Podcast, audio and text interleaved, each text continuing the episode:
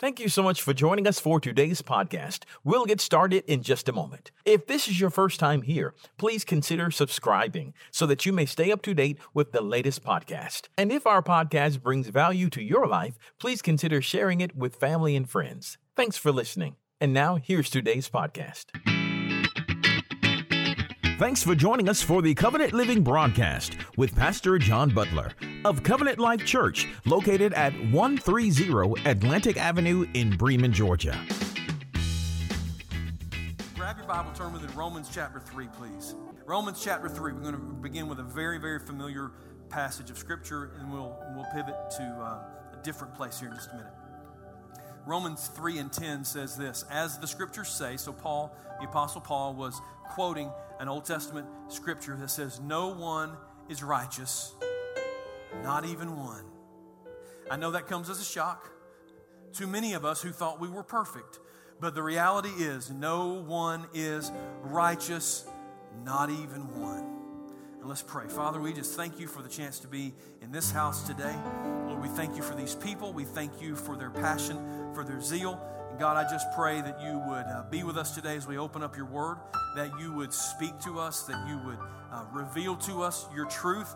And Lord, more than anything, that you would give us the courage to put it into practice. In the name of Jesus, we pray. Amen. Amen. The greatest problem in your marriage is not money. The greatest problem in your marriage is not infidelity, it's not pornography, it's not incompatibility, it's not the societal catch all phrase, irreconcilable differences. It's none of that. The greatest problem in your marriage is that your spouse married an imperfect person. Your spouse married an imperfect person. In fact, your spouse married a person who was born a sinner. A person who, though they may have surrendered their lives to Jesus by this time in your marriage, they still struggle with a sin nature that urges them to not do what is right, but what feels right. And that ain't the same thing most of the time. And, and it's the same with every relationship that you have, whether you're in marriage, whether you're in a business relationship, a friendship, whatever it is, it's the same in every relationship. Sin affects everyone. Everyone. Now, I teased you with this last week, um, but I know without a doubt, and I think you'll agree with me in just a minute, I know without a doubt who had the greatest marriage in the history of mankind. It has to be. Listen, I know your mama and papa had marital bliss for 67 years, but it ain't mama and papa. I, I promise you, you'll understand it in just a second. Some of you may have already figured it out, but who is who had the greatest marriage in all of history? It had to be Adam and Eve. Has to be. Why? Because they're the only couple in history to have experienced marriage without the influence of sin. Think about that for just a second. They're the only two people who were ever married and were not married to a sinner. Now, the Bible doesn't record how long it was between the time of Eve's creation and the time of their sin. We don't know.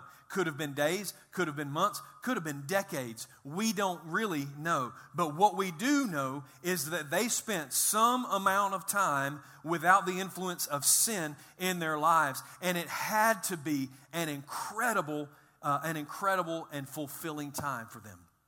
Now, is there anything that we can learn from, uh, from that time in their lives? Any wisdom that we can glean from that moment in their story that'll help us in our story? And I believe that there is. Uh, one sort of, uh, well, it really was a very large thing in their marriage that I think we can also have in ours. So let's go to two places. It always makes you nervous when a preacher says this. Turn to Genesis and Revelation. I'm going to skip some things in between, but I'm going to go from Genesis to Revelation. Genesis, first of all, chapter 2 and verse 9.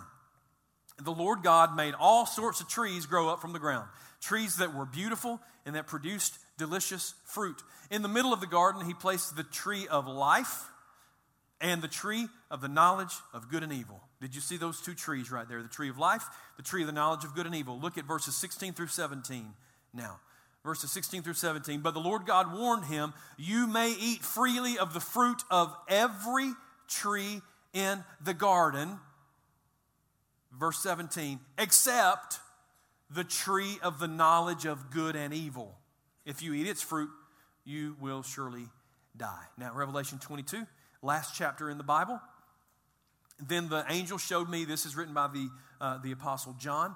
The angel showed me a river with the water of life clear as crystal, flowing from the throne of God and of the Lamb.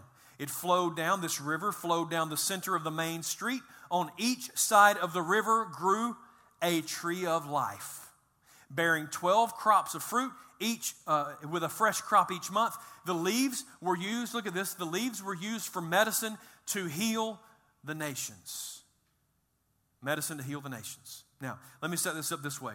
In the middle of the Garden of Eden were two trees we always focus on the one tree because it's the one that got all of us into trouble, right? But there were two. One was the tree of the knowledge of good and evil, the second was the tree of life. God said, I've given you all these trees in the garden, all of them. There's this one tree that you can't eat from. So, what does that mean? It means they could eat of all of the other trees, including the tree of life. They were perfectly able to walk up to the tree of life and partake of the fruit of that tree. Remember, this was before they sinned. So Adam and Eve had access to the tree of life the entire time they were married. And you better believe that Satan's um, deception of, for them would not have been nearly as effective had they not eaten from every other tree. Like they tasted them all at that point, except for this one, and it was getting on their nerves, right? It was calling to them. That's why the, the deception was so effective. I, I, I truly believe that they had consumed fruit from the tree of life. So that passage in Genesis in chapter 2 is the first time we see the tree of life in Scripture in Revelation chapter 22 is the last time we see the, this tree of life in Scripture. And it's planted beside the crystal river of life in New Jerusalem. The river flows from the throne of God and the Lamb, and, and, and the trees are beside the river. It's not a single tree now, it's multiple trees. It is a tree lined river crystal clear, and the trees that line the river are trees of life. And the Bible reveals a very important uh, uh, important fact about the trees of life that are important to us today. It reveals the purpose of the tree of life. And that's the reason we're talking about it. Why? What, what were the trees of life along the crystal river for? For healing. The tree of life heals. The tree, and it makes sense for a tree of life, right? It heals. So uh, let me connect the dots for you. In the middle of your marriage, in the middle of every relationship, whether it's a marriage relationship or not, the relationship you have with your kids, with your boss, with wh- whoever, all right? In the middle of your relationship, there are still two trees the tree of the knowledge of good and evil, and the tree of life. And just like Adam and Eve, we have a choice to make. We can choose to take the fruit of the tree of the knowledge of good and evil and it will make us painfully aware and hopelessly focused on every single thing our spouse does that irritates and aggravates and, and enrages and offends us. Or we can choose to take the fruit of the tree of life and live in continual healing for our marriage, for our relationships. So here's the million dollar question today Are you willing to make a different decision? Are you willing to make a different choice? if it will make your marriage better? That's the question. Because some couples seem to share their morning coffee underneath the tree of the knowledge of good and evil. Like they sit there every day. And, and, and, and I know people that they've been doing it for so long, their communication has been so ineffective for so long that they can't even imagine a life without fussing and fighting every day without just scrapping it out. Uh, people, some people have even convinced themselves, well, this is just how we communicate. This is just how we are. This is just how it is in our marriage. It, it's not okay for that to be okay. That cannot be the norm for a Christian marriage. It cannot be the norm. That was not God's intention for us to be married. I, I hear people talk about their concern about the divorce rate. in, in, inside the church and outside the church, and I'm concerned too. But that's not the only thing I'm concerned about. I'm also concerned about the misery index. Like, what good does it do for you to stay married and miserable? How is that glorifying to God? So don't just say, well, bless God, we've hung in there, we hate each other, but our marriage honors the Lord because we ain't divorced. Are you kidding me? There's got to be more than married and miserable. There's got to be a tree of life marriage that is available to us. And so that's what we have to that's what we have to find. Remember, y'all got together for a reason. Like at one point you liked each other. There was something that caught your eye, something that attracted you to each other. At one point, maybe that one day, you enjoyed each other's company. You have to get back to that. But it's going to take a different choice. You're going to have to develop a taste for different fruit. Now, while you're mulling that decision over, you're like, hey, sounds like a lot of work. I don't know if I want to if I want to do that or not. While you're thinking about that, let's look at some ways that we can start today. Start today. Here's the scripture that we're going to sort of land on. Proverbs 15, verse 4. We're going to look at it in two different um, translations. In the New Living Translation, it says, Gentle words are a tree of life. How do, you, how do you get a tree of life marriage? How do you get the tree of life? It was there for uh, Adam and Eve in the physical. How do we get a tree of life in our marriage? Gentle words are a tree of life. Okay? Let's look at it in the message because this is a little, actually, a little better translation. Kind words heal and help, cutting words wound and maim. The original word, in the Hebrew word that, that the New Living Translation translates as gentle, is really more of a medical term. It, it's really better understood as healing words, curative words, words that bring healing, just like the leaves on the tree of life. Now, the Bible actually mentions four different things that are a tree of life, can be a tree of life in our marriage. Today, we're just going to focus on this one thing because of the obvious connection and because of its power in our lives, and that's words. Words, the right words are a tree of life in your marriage. Now, over, the, over a lifetime together, how many words do we speak to each other? Like millions? Billions? Like, how many words do we speak to each other in a marriage? Now, a lot of them are sort of business transaction words. Robbie kind of mentioned that last week, where you're just doing life. You get, you, are you going to get the kids? Are you going to grab dry cleaning? Who's fixing supper? Those kinds of words.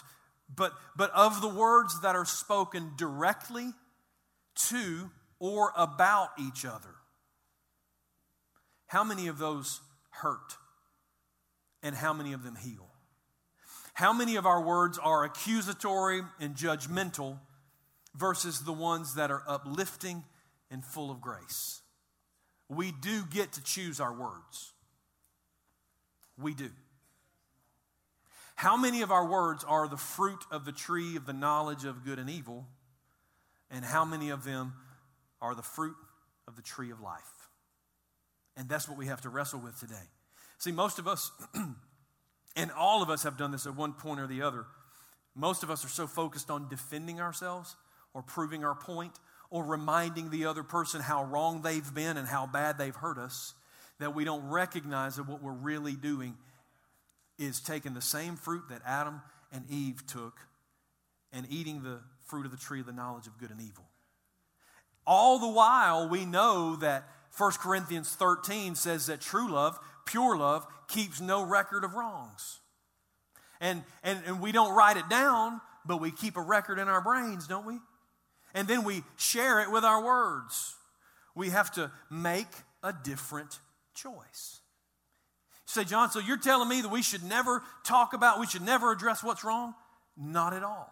That's not what the Bible says at all. It doesn't say don't address the wrong, it says don't keep a record of it deal with it, and then move on. See, too many of us keep our grievances in mason jars on the shelves of our minds, and at the least provocation, we start popping the seals on those bad boys. and we, uh, you know what's in those mason jars? Pickled problems. Pickled problems. 5, 25, 137 years ago, there was a problem, and I kept it just in case I needed it again. And that junk stinks. It stinks. You, it, it shuts down the conversation. It eliminates the possibility of healing because nobody can deal with all of that at one time. So, but God is calling us to a tree of life marriage. He's calling us to something. He wants to heal and restore. He wants us to press the reset button and start over again. Like, take all of that junk out of there and throw it away. We can have a tree of life marriage if we develop a taste for different fruit. So let's dive a little bit deeper. If we're going to have a tree of life marriage like Adam and Eve did, here's the first thing we're going to have to watch how you talk to your spouse. Watch how you talk to your spouse. Are your words healing or hurtful? Healing or hurtful? I mean, seriously, we have to make a choice about how we speak to each other. Um, I both loved and hated what Robbie and Erica had to say last week. It was convicting, wasn't it? No, just me. Okay, Valerie, we're just awful. These people got it going on. But we had to talk about it over our Valentine's meal last night. We talked about these seven things that they talked about, and we, we assessed ourselves and our marriage. Why? Because I love her and I want it to be the best marriage we can possibly have. So you have to assess yourself sometimes. And it was convicting, particularly about giving our spouses our best and not our leftovers. And that could be the same for your kids. It could be the same for, for the most important people in your life. We too often we give them what's left over, we don't give them our best. I'm so guilty of that. I can navigate conflict, I can help soothe the troubled soul, and then I get home and I snap and I bark and I turn molehills into mountains. I, I, I, we've already established y'all don't do that, but I do that. All right? We, so I've got to learn to take a breath before I open my mouth. Right? I have to decide what words I'm going to use. Are they going to be healing words or are they going to be hurtful words? Because she deserves to have the, the fruit of the tree of life. There's almost always a way to say what needs to be said in a way that doesn't put them on the defensive or absolutely tear them down. We have to figure out how to do it. And we talked about that. We, we've got to do the same with our kids. We've got to do the same with each other. We, it, it's, we've got to watch how we speak to each other. So much of the pain that we cause uh, are caused in arguments we have with each other. Again, I know y'all don't argue. Valerie and I have disagreed a time or two in the last 30 years. So in, in those, in those times when you have a disagreement, you have, to, you have to set the rules of engagement now before you get into the fight. Are you focused in those moments? Are you focused on winning the argument or on protecting his heart? Are there any lines that you won't cross when you're mad? Are there any subjects that are just off limits? Are there any buttons which you can see clearly that you just won't push? If every argument is a no holds barred cage match, you're not living in the healing of the tree of life. You're spewing the poison of the knowledge of good and evil. You're playing the blame game. And in the heat of the moment, that poison convinces you that you're good and she's evil. What did Adam do? In, moments after falling into sin. You remember in, in, uh, in Genesis 3, God comes looking for him, says, Where y'all at? And we're like, We're over here, we're hiding because we're naked. He's like, Who told you you were naked? And they were like, uh oh, we're busted. And, and what did Adam say? As soon as God showed up, Adam said, Listen, this woman, this woman right here is the one that did this. She, it's all her fault. One bite, one bite from the fruit of the tree of the knowledge of good and evil, and he throws his wife at the feet of the Almighty as a sacrifice for his sin. So, after decades of us eating this fruit, what do you think we're capable of? What are we capable of? Here's an interesting perspective.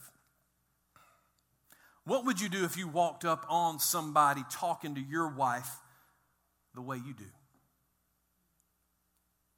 Or looking at her the way you look at her when you're mad? Would you punch them in the face? You probably should. Ladies, what would happen if you walked up on somebody talking to your husband the way you talk to yours? Talking to their husband the way you talk to yours? Would you be tempted to step in between them and say, Ooh, sister girl, calm down now. You, you don't want to you don't want to do this. It's an interesting perspective, isn't it? It's not just about stopping the hurtful words, it's about very intentionally applying the healing words like a medicine. And the directions on this medicine is apply liberally on the affected area as often as necessary. Right?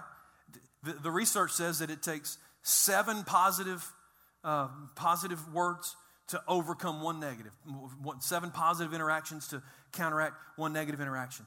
That means we got a lot of a lot of words to use, a lot of healing words, and we need to apply them everywhere possible, as often as possible. Let's look at it a different way. You know your spouse's pains and hurts more than anybody. Sometimes, maybe even more than they do. But because most of us act the way we act for a reason, there was some sort of pain, some sort of hurt in the past that causes us to, to do the things that we do. So, are you speaking healing words into that pain? Or are you, are, are you trying to help him or help her get to the root of the issue? Or are you just going to continue to fuss about the symptoms? I started on the journey of healing that I started on because my wife insisted that I deal with the root of the issue and not just the fruit of the issue. And if you love your spouse and you know something that's caused them pain, then you owe it to them because you love them to have the difficult conversation to say, you have to get healed. Now, let, us look at it uh, uh, again, a different way in our interactions and the things that we say to our spouses. I've heard people say, listen, my marriage is just, it's just falling apart. We just aren't close anymore. We haven't been intimate in forever. And this is going to sound a little strange coming from your pastor, but you should be used to that by now. Um, let me ask you a quick question Do you flirt with them anymore? You flirt with your spouse anymore? Um, didn't you flirt with them before you got married? So what happened? Did you lose your mojo? You, you like the righteous brothers now and you've lost that loving feeling? What? I, am just here to tell you get back in the game. We got too many people trying to use their little charms on people at work or some anonymous person on the internet or some text message back and forth. You've got a beautiful woman, you've got a handsome man in your house. Put your phone down and flirt with them.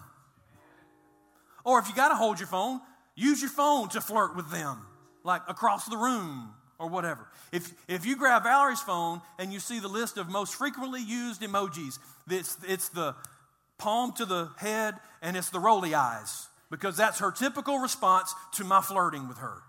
She's like, oh, good Lord, right? But it's healing. It's healing. It's a tree of life for your marriage. You say, is flirting in the Bible? Yes, it's in the Bible. Have y'all never read the Song of Solomon? Solomon had game, man. He had serious flirtational skills. So if you need some help, just flip over there. You know, just quote it, just snapshot it and circle it or whatever. Just send it. Thus saith the Lord, right? You say, what, what does that have to do with healing words? How does, what, well, what does flirting communicate? It communicates, you're valuable to me. You're interesting to me. You're attractive to me. I want to spend time with you. I want to get to know you. You're occupying my thoughts. Listen, how many problems would that solve in your marriage if your spouse believed those things? that they're still attractive to you, that you're, they're, they're still on your mind, that you still want to spend time with, with them. How many problems would that solve? So get to flirting if you're married. Now, I do feel the need to have this disclaimer. This really, the flirting thing really doesn't apply to your relationships outside your marriage. So if you've got a problem like with the boss or something, this is not really the way you want to go. Um, you can disregard this last couple of minutes and, we'll pick it up there. Um, but in the context of marriage, you have to choose your words. If you're going to have a tree of life marriage, and remember, there's a lot of a lot of different avenues that we talked about. You have to watch how you talk to your spouse so that you can be speaking healing instead of speaking hurt. Here's the second thing. Watch how you talk about your spouse. Watch how you talk about your spouse. What you say about your spouse when they aren't around will affect how you look at them and treat them when they are around. If all you do is talk about the things that annoy you and offend you, then when they when you get home or they get home, you can expect to be annoyed and offended. Why? Because what you say is what you'll see. What you say is what you'll see. If all you talk about are the things that get on your nerves, all you're going to see are the things that get on your nerves. What would happen if you commit to speaking words of life, speaking healing words about your spouse and not just to them? What would happen if you, you say, listen, my spouse only does one thing, only does one thing right? What would happen if you commit to bragging about that one thing? Like if you're going to talk about your spouse, it's just going to be this one thing they do right. Like tell all your friends about how awesome they are and how grateful you are for them and that one thing they do right. Like my man never lets the trash can overflow.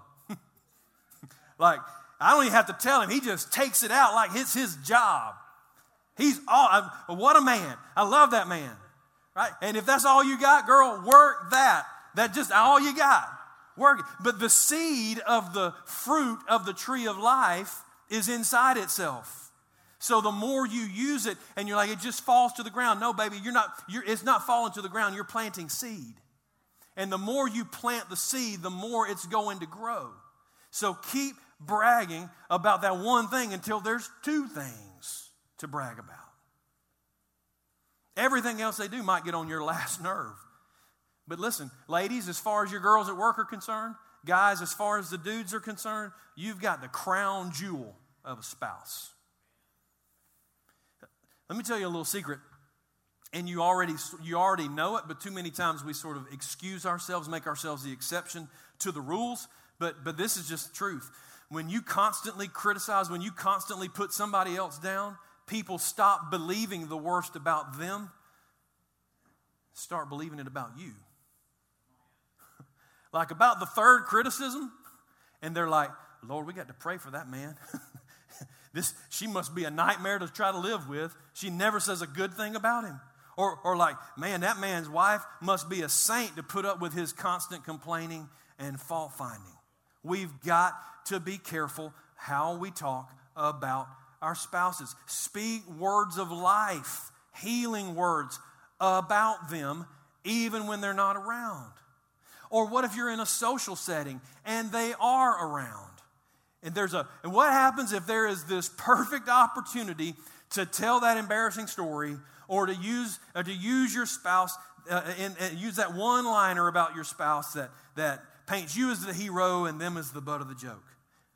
Don't do it. Don't do it.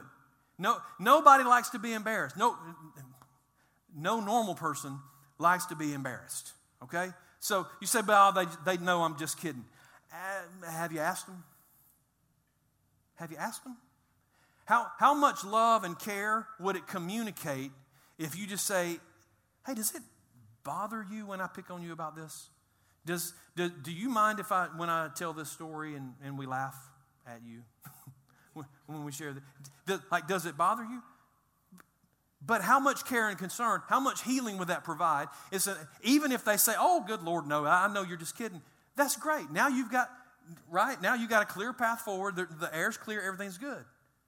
But how much how much more care and concern would that provide in the relationship if they know you care at least enough to ask? Now, here's another side note on this. Also, you need to watch with whom you talk about your spouse. Robbie and Erica mentioned this last week, and I think it's worth repeating. You find that one trusted friend, mature friend, who's getting it right in their life of the same gender as you to confide in. Because there are predators of both genders that are just waiting to hear some dissatisfaction so they can begin the process of seduction. Not because they love you and not because you're special, but because they love the thrill of the hunt. So listen, don't fall for it. Don't fall for it. Watch how you talk about your spouse. And here's the last thing watch how you talk to yourself. Watch how you talk to yourself. Do you, do you remember the two greatest commandments that they asked Jesus? What's the greatest commandment? He said, Really, there's two. They're, they're related. You can't really separate them. He said, Love the Lord your God with all your heart, mind, soul, and strength, right? And he said, The other one is connected to that, and that is love your neighbor as yourself.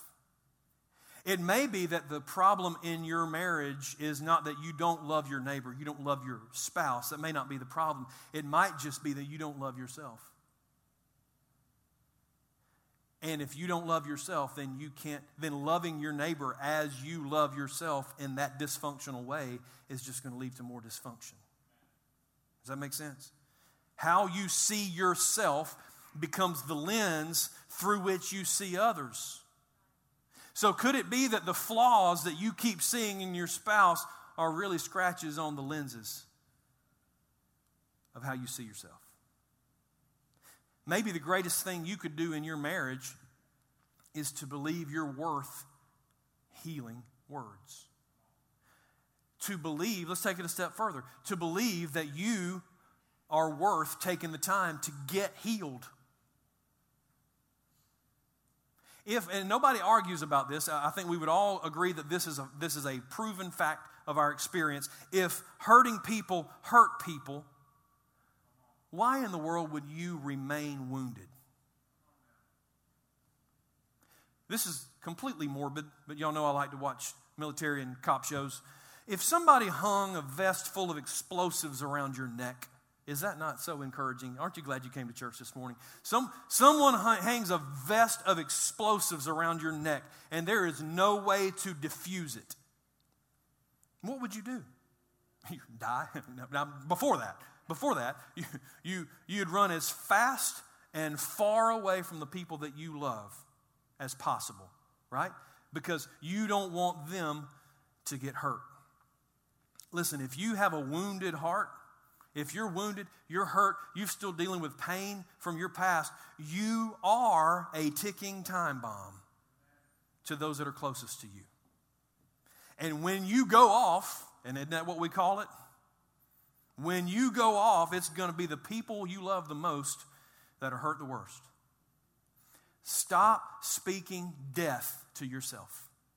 Stop reminding yourself of all the things that you are not, of all of the, of the dreams that you had that didn't come true, of all of the ways that you don't measure up. Stop sitting on the throne of your life and judging everything that you ever did and said.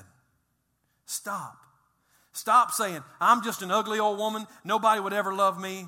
I'm nothing special as a man. I just work and come home and go to church, and no, nothing about me would turn her head anymore. Stop. Stop eating that fruit.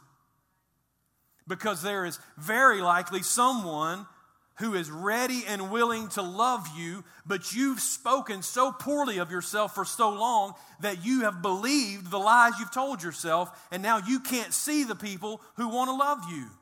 The poison of your words have done their job and they've killed you in your own mind.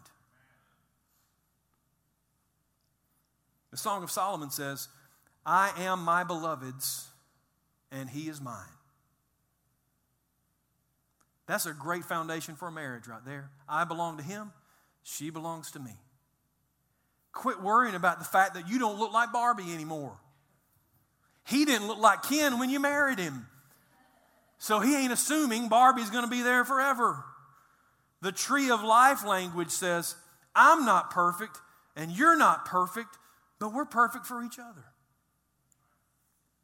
Speak healing words over yourself. And more than words, get healing for yourself. We have people who will, who will lead you in prayer for inner healing. I've been there, I've done it. Need to do some more. We got, we got people who will help you. Uh, we, we'd be happy to set that up for you. We'd be happy to set up an appointment with a counselor, recommend a counselor. If you need to go to the doctor, go to the doctor. Do whatever it takes for you to get healed. Your marriage is worth it. Your relationships are worth it. And more importantly, you are worth it.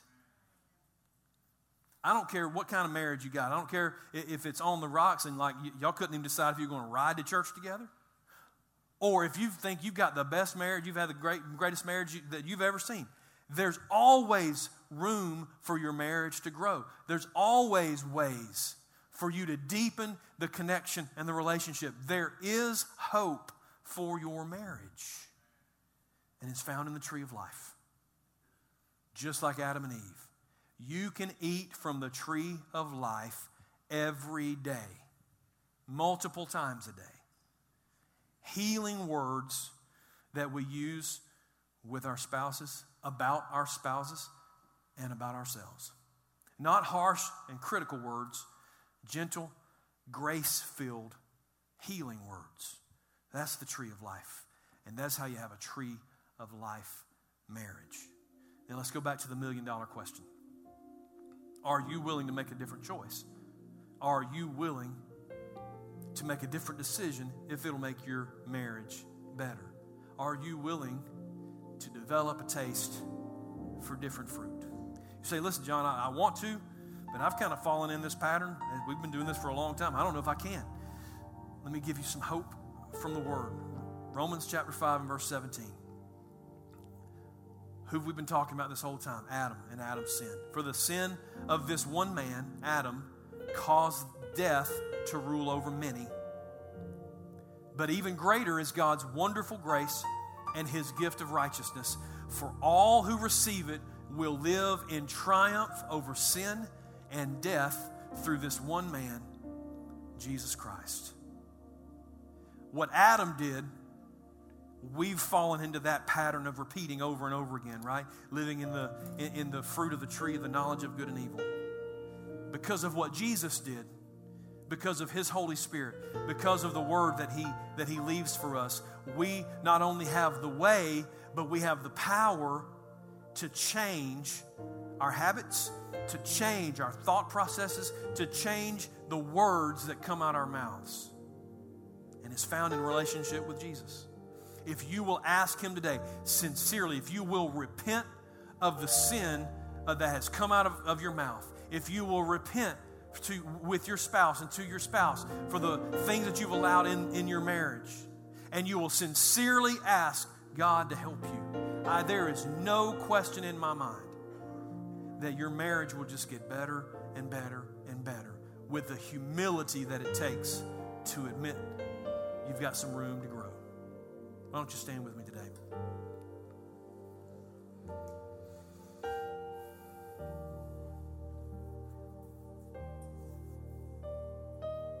It's been a while since we've done a, a marriage series, and I know it kind of makes people nervous.